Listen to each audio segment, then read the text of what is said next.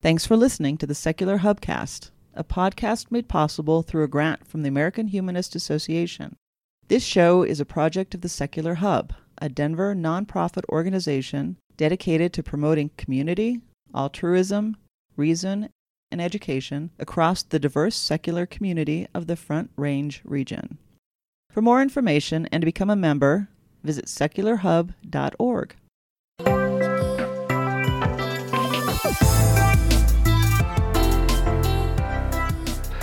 All right, welcome to the Secular Hubcast. I'm your host, Jesse Gilbertson. This is episode 60. Most of our episodes have concerned secular matters, and almost every guest we've had on the Secular Hubcast, whether it's host, guest, or otherwise, uh, is a non believer of some sort. But today I have in studio Mr. Mark Gomez. Welcome to the Secular Hubcast. Yeah, thanks so much, Jesse. It's really great to be here. Yeah, and thank you for coming into the studio and taking the time. I really appreciate it. I was wondering if you could uh, exp- explain yourself. Um, if you could just just uh, describe yourself, um, identify yourself a little for our listeners. For sure, yeah, yeah. So I think uh, you know I'm here in my role as a pastor at a church called Sola Church um, in Littleton, Colorado. Um, you know, we know each other through work acquaintances, um, and uh, you know, just got turned on to your pod podcast by one of those guys. Listened to it a little bit, and um, you know, I'm happy to be here just in my role as a, a pastor there at Sola Church. Okay. Thanks very much. Yeah, I'm interested in having a discussion with you because we don't get a lot of religious visitor, visitors down at the Secular Hub. We get a lot of new people all the time, mm-hmm. but it's generally people who are looking for like-minded people, people who tend to be less, they're just non-believers in one way or another, right. whether, whether they're, whether they were that way as kids or whether they came to it later or whether they're in the process of exiting a religion or some kind of a belief system. So thank you very much for coming in. You just, you're a pastor. That's the term you use to describe yourself. I was wondering if you could maybe tell, yeah. tell me a little bit about your role and uh, your beliefs and, and the, the Sola church that you Sure. Are, are, you the, the head pastor? How does you know? Work? Well, you know, so okay, so we helped to plant uh, Sola Church about eight years ago, uh, and I was one of the original. Um, we call them elders. Um, it's one of those you know terms that you find in the Bible. So um, we call ourselves elders. It's essentially we see it the same thing as a pastor or a bishop. Like there's a couple biblical words going on there, presbyteros, episkopos. Um, it's really somebody who has oversight of the church um, and in an authoritative capacity. Okay, um, so yeah, so I'm I'm one of the um, elders or pastors there. Uh, we don't really have a lead elder. Um, we about two years ago kind of reorganized our leadership around shared leadership as opposed to just one person at the top. Okay, you have like a round table. We do, yeah, exactly, yeah, yeah. We all have our swords that you know we have to bring with us to the meetings. All right. Very interesting. So, uh, are you an ordained minister, or how does that work? Like, yeah, I, I am going to come. Mm-hmm. I'm going to be very honest with you. I am maybe not the best person to conduct this interview because I am. I know like the Catholics, yeah, yeah, and the Protestants, yeah. and that's like yeah, no, no, that's I don't great. know so, a lot about it. So. so. we would we would fit very broadly in that Protestant category, um, and you know every church kind of has its own ordination process or how you become uh, a leader within the church, and there's varying degrees of leadership. Um, we are we're technically non-denominational, um, which means we kind of set our own rules around that, which is which is good and bad. Um, and I totally admit that um, there's some there's some pitfalls to that sometimes, uh, but you know our leadership process basically looks like uh, you you demonstrate shepherding over a long period of time, and then the church recognizes that. So, um, so we have a, a, process that we we do elder training, um, and then at the end of elder training, we have kind of a we call it an ordination process where uh, you you you talk about what you believe, you talk about your your um, your faith with the elder board, um, and there's a lot of questions and digging, and um, you know there's a whole years long process that leads up to it, and then um, you know we confer on you the title of elder. All right. And other churches do it differently. So we would never like um, hire somebody um, and bring them in and put them in front of the church and say, "This person's your pastor. Here's your spiritual leader." Got it. It um, comes from within the community. It does. So so even like you, I think you know uh, Rob, who's one of the pastors in our church. I think I know him a little um, bit. Yeah, just a little bit. Um, he we hired him um, to come out and help work with you know organizing our church a little bit, and he was on staff, but we didn't. He wasn't a pastor. Uh, uh, he, you know, he did some work for the church um, and spent uh, a little over a year demonstrating to the church that he was a shepherd, and and it was really like after that time that you know we recognized him as a shepherd. So um, so that's kind of how we do it. Other other churches, other denominations, they have you know more rigorous or less rigorous processes. They view leadership a little bit differently, but Okay. um, that's where we're at. All right, thank you for that. But uh, you you fill in the church leader role, performing marriages and officiating over funerals and christenings and all those momentous occasions of people's lives. Yeah, You- yeah. That's that's uh, an important role that the church fills, and that's your role as. And you do you deliver the sermon pretty often on Sunday. I was looking at the Yeah. website for Sola.church, and there are a lot of ceremony or sermons from you and from others as well. Yeah. So Yeah, I, I, I do most of the preach. So so um, within our elder team, um, we each have different giftings and talents, right? Um, so. Um, just with with my talents, with with the gifts that I we believe that God has you know given me, um, it makes sense for me to do most of the teaching. Um, Rob has very like organizational abilities, and he's really good at personal discipleship, and so he Hmm, can lead in those areas. And then we've got two other elders, and um, they've got their you know um, their niches that they're um, they're just really good at. And so you know what what ends up happening is whoever's up in front of the church the most, you, you know, kind of becomes the face of the church, and people like I, I have people assume that I'm the head pastor, or lead elder, or whatever terminology. okay. Um, but I, I, I don't I don't see myself that way. I see. You're like the front man of the bands. right, And- but somebody Rob- else might be writing Rob- the song. Rob's playing the drums. yeah, Okay. yeah, for sure. Okay, fantastic. Yeah. That's an interesting community, and it's nice that you can develop your own system that Mhm. works for your community rather than using some top down or hierarchical driven. Yeah. Um, I don't know. It's very interesting. Uh, obviously, religious folks are not, it's not so easy to sort of classify them all the same way, Mhm. just like non-believers. I, I, I speak to my audience a, a lot about the different shades of atheism Yeah, yeah. because there are so sure. many. And if you get uh, enough atheists in a room, you'll have just about that many different Yeah. viewpoints on atheism. And Right. Christ, I mean, Christianity started off in Rome Mhm. a few dozen centuries ago, and it split with like the Eastern Orthodox Church and with Martin Luther, and it went through all these divisions. Yeah. And now it's, it's you know, if I meet two or three Christians a day, Mhm. they probably all have different faith backgrounds. Very different. but- yeah. they're still Christians, so they hold some things in common and some things, uh, you know, they they're special or, or distinct in their own ways. Yeah, yeah, well. for sure. And I, I probably passed like 50 churches on my way here, right? And they all have slightly different, you know, flavors of Christianity or, you know, All right. yeah. Now, have you always been a Christian? Like as far as you can remember? Yeah, yeah, yeah. I, I grew up in, in Christianity. I actually grew up in uh, fundamental baptism. So, like, uh, I grew up in a community that was called uh, Independent Fundamental Baptist. Um, and so, you know, when you think of fundamentalism, um, like that hardcore adherence to spe- a specific set of doctrines, um, that was that was my background. Um, Okay. that's where I grew up. Were you a true blue believer? Uh, yeah, I mean, I was like, I was like the youth group president, you know, I Okay. mean, I was, I was into it. I went to a Baptist Bible college and everything, um, that was independent fundamental Baptist. Um, and a lot of it, you know, there was, uh, you know, supposedly it was really about adhering to a set of doctrines. Like like here's the fundamentals of the faith and what they would say is we will militantly defend these fundamentals of the faith right? We would never give these up. Um, but what what ends up happening is uh, how do you define what exactly those fundamentals are? Like i have really good friends who um, are presbyterians and they um, they baptize their babies right? They have um, infant baptism or pedo baptism um, we we're baptists technically so we baptize believers. Like we only baptize adults. So is that a fundamental of the faith? And depending on how far you get there's some You guys some are having people, a schism right now. yeah, well, I mean, there- there's there's some like in in that um environment that I grew up in would hold on to something like that so tightly and say, "Oh, we need to separate from those people." Like, right. um, and and it ends up being a very cultural thing too. Like you, you, it's not just that you separate doctrinally, but you people have to be able to tell that you're separated. Okay. You know, um, it's like the way you dress. You know, um, our all of our girls had to wear skirts that went below the knee. Um, you know, I would have to wear a shirt and tie to school. You know, things like that.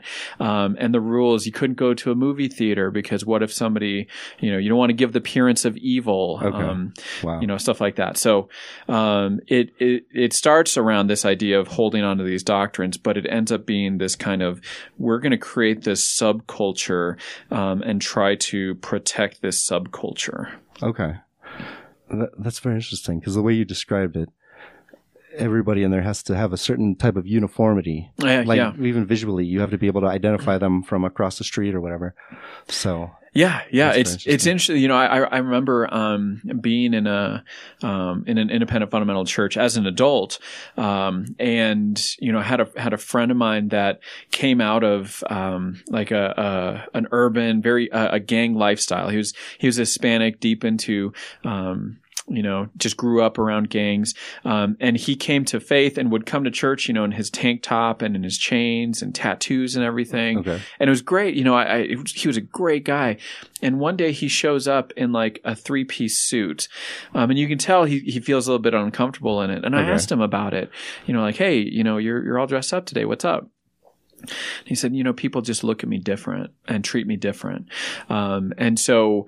There's that pressure to conform okay, to this vision of like what Christianity is supposed to look like, right? So it doesn't look like tank tops and saggy pants and and chains to some people, right? okay, Um, and so I think what that was one of those breaking points where I looked at it and it's like this is this is not how it's supposed to be. okay, because he couldn't Right. be his himself. He couldn't represent where he came from or Right. his lived experience. He had to match someone else's. That's very interesting. Yeah. And, that, and you said that was in your old church.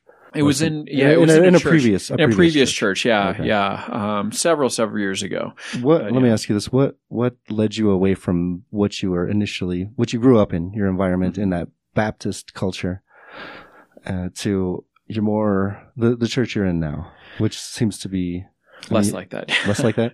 Well, I've, I, just, Yeah. I listened to you. You're you're you're you have a much more laid back preaching style than Uh-huh. what I what I think of a, a Baptist preacher, more fiery, fiery, and that Yeah. kind of stuff. Yeah, That's the way it definitely. to me. Um, no, no, that no, that's absolutely the case. And I mean, I, I preached, you know, the sermon you listened to, I was probably in, in jeans and a t-shirt or something like that, Okay. you know?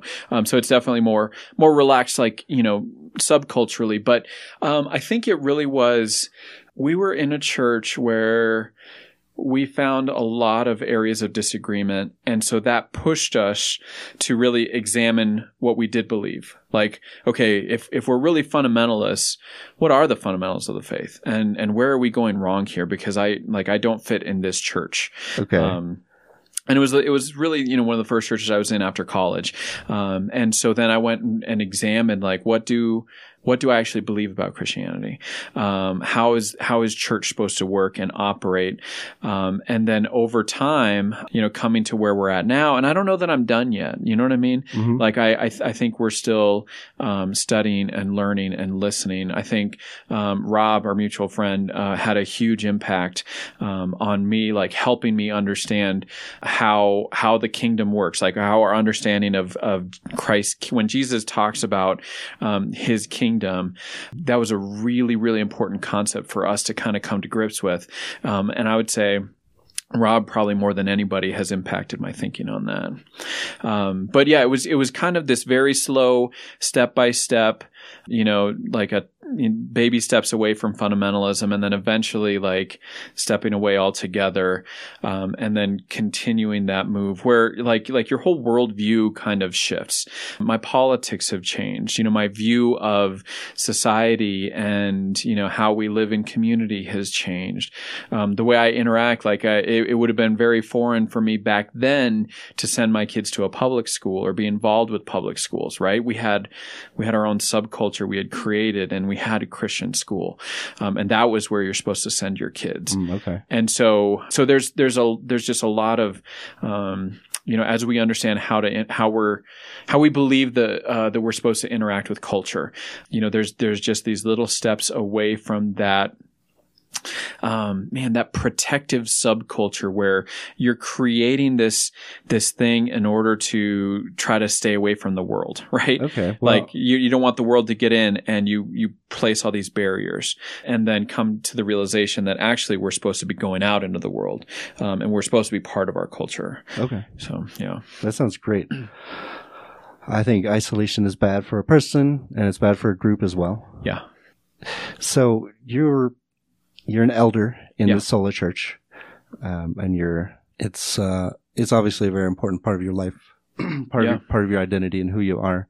So I, I imagine it takes up almost all your time. Or do you do it full time? No, no, none of our uh, none of our elders or pastors are full time. Um, so I, I'm actually I'm actually an IT consultant. Okay. Um, I work for a company. I, I work from home. I've got a flexible schedule. It's a great company, and so that's that's my full time job. Um, I only work for the church part time and take a small stipend. Um, so you know we we want to we want to be able to um, pour money back into our community. When we kind of reshifted our leadership we also refocused our church around um, serving the vulnerable and the oppressed communities in our area and so we want to be able to you know pour money back into into that into that mission as opposed to um, spending a lot of money to have somebody working full time Okay.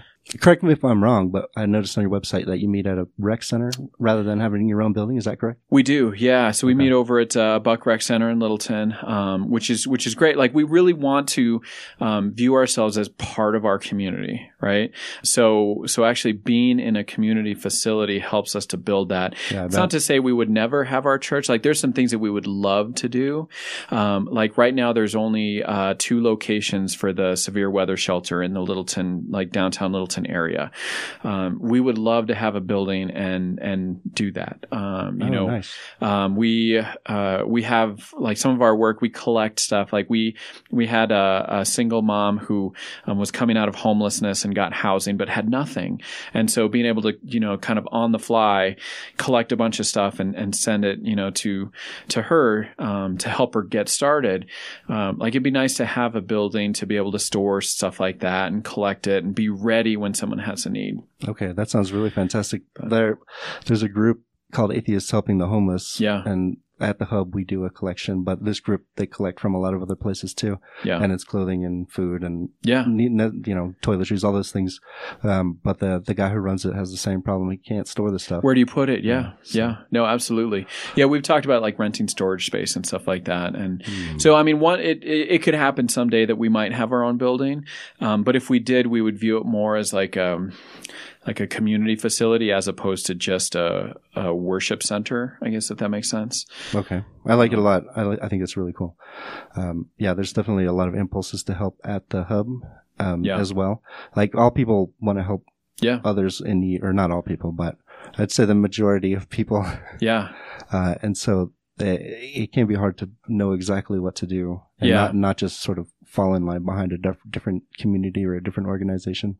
Right. Their needs are different in every place and your capacity to provide help to people in need, it, that varies from place to place as well. So, Right. Right. And it's so easy to get it wrong too. I think a lot of times we, Like to think what you know, what people need. Yeah, yeah. Like we we assume that we know, and and I was man, I was just reading an article about a woman who went to Uganda and decided to start a medical clinic. It was on NPR, um, and she felt God calling her to start a medical clinic, and um, and she had no medical training at all, Okay. and like hundreds of kids die under her. You know, Oh my so God. so like we um, we have this impulse to help, um, but we also need to have the humility to say like, do I actually know what the best way to help is, Okay. right?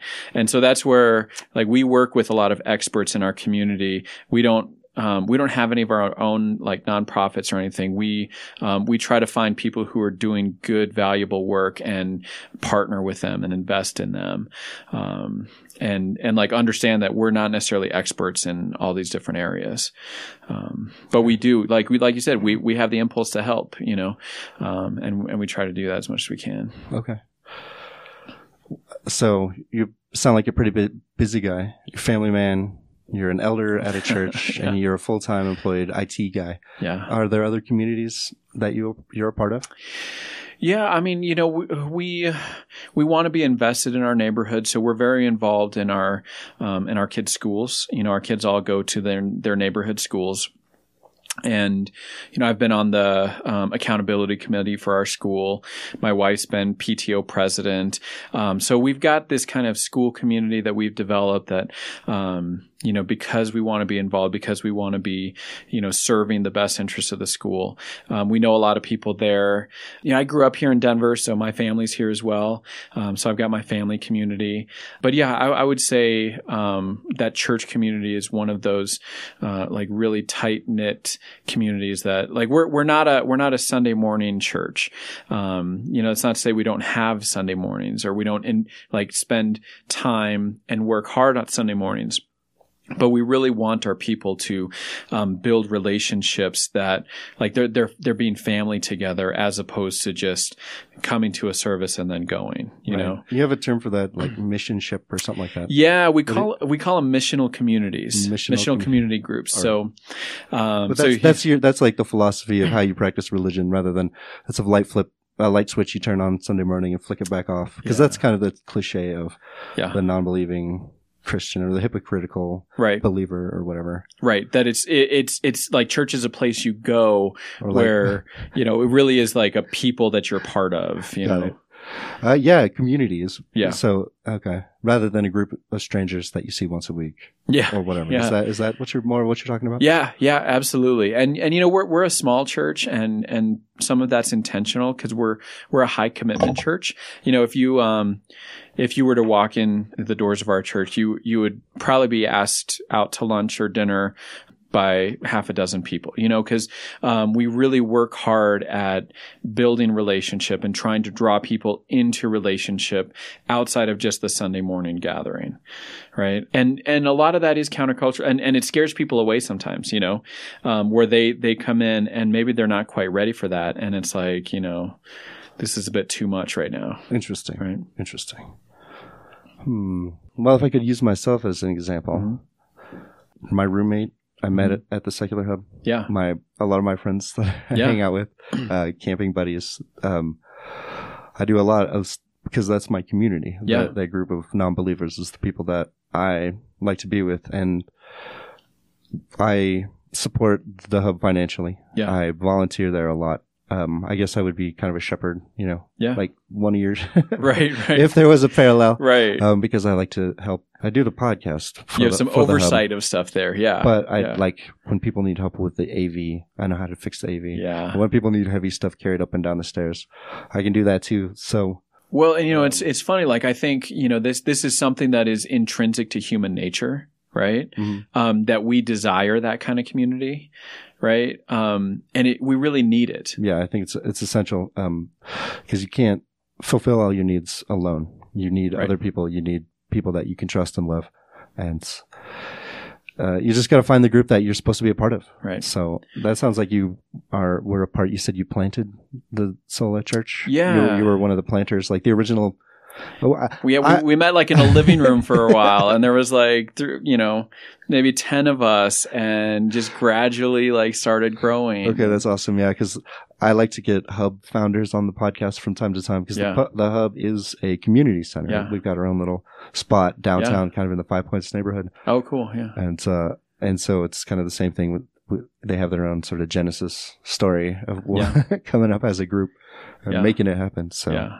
Creating community is fantastic. Um, I really appreciate how you say that you it's a it's about a commu- it's about everybody in the community being part of that community full time and engaging with the community. Like you don't have a lot of overhead, you don't have a lot of Right. fancy cars. You're not like Joel. Um, can, I, can I say his name, Joel Osteen? Josie. Yeah. Is it- is- can I talk smack about other preachers, like the really rich ones? yeah yeah no we we are not a flashy church like i i am i'm going to rejoice wherever the gospel is being preached at the same time like we do operate differently than than i th- than i think what people are normally used to or used to seeing right because you know there's there's a lot of churches out there that that do grab the headlines or that do get the you know the profiles in time magazine and stuff like that and so people associate that with you know or they have like mega churches that Yeah. they could open their doors to when there's a natural disaster. Yeah. If they wanted. Yeah. Cool. Sorry, I, I kind of diverted at the end. Was there more you wanted to cover on that subject of the different sort of communities and how they overlap in your life? Because that's No, that's kind of what I was getting at. Is you, you know, like I mean, you you brought it up and emphasized it right away. Mhm. It's you can't withdraw. You can't be an island. You have to be out part of society at large. Yeah. So I mean, we, you know, we believe like like you go back to the the the Genesis poem, right, where God creates man initially, um, and and he, you know, it, it talks about him creating everything, and everything is good, right? He did this and looked at it and he said it was good. Um, then he creates man, um, and man is the first thing that he looks at and says it's not good, Oh, right? Okay. So so he looks at man and he says it's not good that that man should be alone. Okay, um, so like whatever you believe about you know the Genesis poem and what it's trying to say about creation, um, I think at at root the idea here is that um, God is is painting himself as a relational creature, and so then when he creates man in his image, um, he's making man as a relational creature, and so it's not good for a man to be alone. Um, they we need you know community we need relationship um, we like we need men and women um, and and um, you know you you can't have a robust community without both and you know i mean biologically you can't you know sustain the, Well, sure. the species without it but um, but there, it- it's it's deeper than that you know Yeah, when it's a very basic need for for most life. If you Mhm. go to work, your dog's going to be staring out the window all day, wondering Yeah. wondering wondering when you- you're coming home. So, yeah great. Um, I wanted to ask you about the sort of your role in leadership because leadership means you have to put up with you get a lot of new headaches. yeah It's a lot yeah. of extra work that's like thankless most of the time. Yep. So what was it about? Like what called you to it? you know um i mean it, it, it's it's hard to say because um, if I'm being honest, I never actually pictured myself as a pastor. Like growing up, there was a lot of pressure to go into the ministry. Um, in the in the church, we we, we had a preacher boys class um, where we would go- like in in the school that I went to, we would go to a class where we would learn how to be like a preacher, right? Um, and how to put together a sermon and all this. Um, and I did that, and I and and you know I think I was I was pretty good at it. But in my mind, I never saw myself being a pastor. Um, I went to college to be a teacher. I taught math for um, 10, 12 years. Um, and I, and I saw myself as like, that was, that was what, um, what my identity was. Like I was a teacher, right?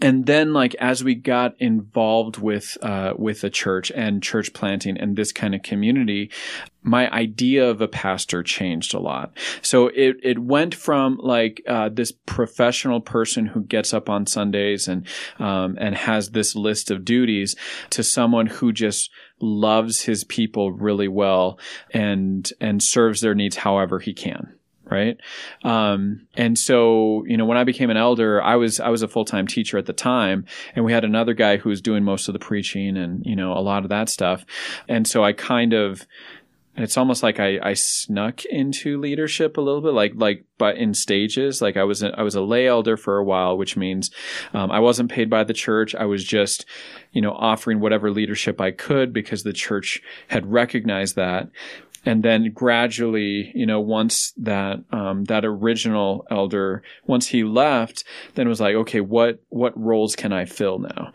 So that's that's kind of how it ended up, and it really was like I love this church, I love this community, um, and here's here's the holes that we have right now. Let me fill them. And i don't know that i'll i'll do it forever. Like if somebody else comes along you know we develop somebody uh, into eldership who has just tremendous giftings in in speaking or you know things like that um you know like i would i would love to hand that over um, and say you know you you obviously are gifted here. Run with it. I'll i'll do this over here or you know? Okay. Sure. um so Um, share those responsibilities, especially if somebody's better at it than you are. Like delegate. Um, no, your your discussion discussing this with you has been very interesting to me because you're talking about planting churches, and I I definitely aspire to like plant secular hubs out there. yeah Uh, like you said earlier in our discussion, you probably drove past 50 churches here. Yeah. And you drove past zero secular churches. yeah that's probably true Because there's only one in town, and I think you have to go to Las Vegas to get to the next one. yeah That's and we're not affiliated with them or There's one in Sa- Sacramento. There's a few of them around, Yeah. but they're pretty rare. You Yeah. know what I mean? The the atheist community, it's it's uh it's definitely not defined the way most religious communities are. Like Yeah. meet, you know, everybody gets there and they're dressed in their their Sunday finest, and then you you have handshake time, and then you have coffee time, and then you like yeah. you sing a hymn, everybody sits down, and then you know there's there's a there's a structure to it that and everybody sort of fits in. Yeah. And atheists are like not like that. Yeah. Uh, it's there's um there's a thing called Sunday Assembly, Yeah. which is similar, but it's Uh-huh. like science and reason and uh huh. whatever secular based. Yeah. But it has music and it has all the same thing, and it's like. Uh, you know, some people, it's beloved by some people, but so it, for most people, it's just like, or at least around here, it, it, it it's, it's like a zombie. It comes back and it gets killed and it Yeah. comes back. But people, like the, the need of the community is, is that's the fundamental thing because, yeah. um, I meet a lot of people there, and I, you know, I've had the opportunity to uh, help a friend who was going through some chemotherapy, hmm and she had to move by a certain Yeah. date, and her body needs to be like healing. She doesn't need to be working Lifting exhausted. boxes. Yeah. Yeah. So I just helped her move some some junk one day, and, and it was it was a service was service that I could do yeah. to to sustain and help my community, Right. and that I think.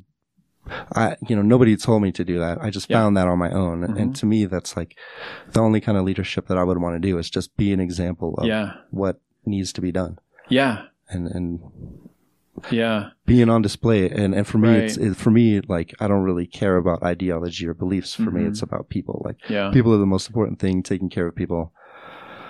So, Yeah. Well, and I, I think that's where we have a lot of overlap then because um, leadership is not something that you just appoint people to. It really is like you, you know, um, when, when you look at the example of Jesus, um, he says, you know, leadership is actually servitude, right? Whoever would be greatest among you, let him be the servant of all.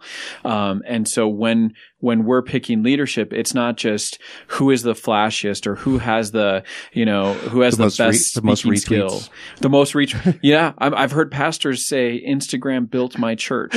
You know, um, and it and and what what Jesus is saying is, if you actually want to be great, then you need to be this obscure servant. Um, and so, like, if if you want to be um, an elder or a pastor, and we we we want to recognize the fact that you are like laying your life down on behalf of others, right?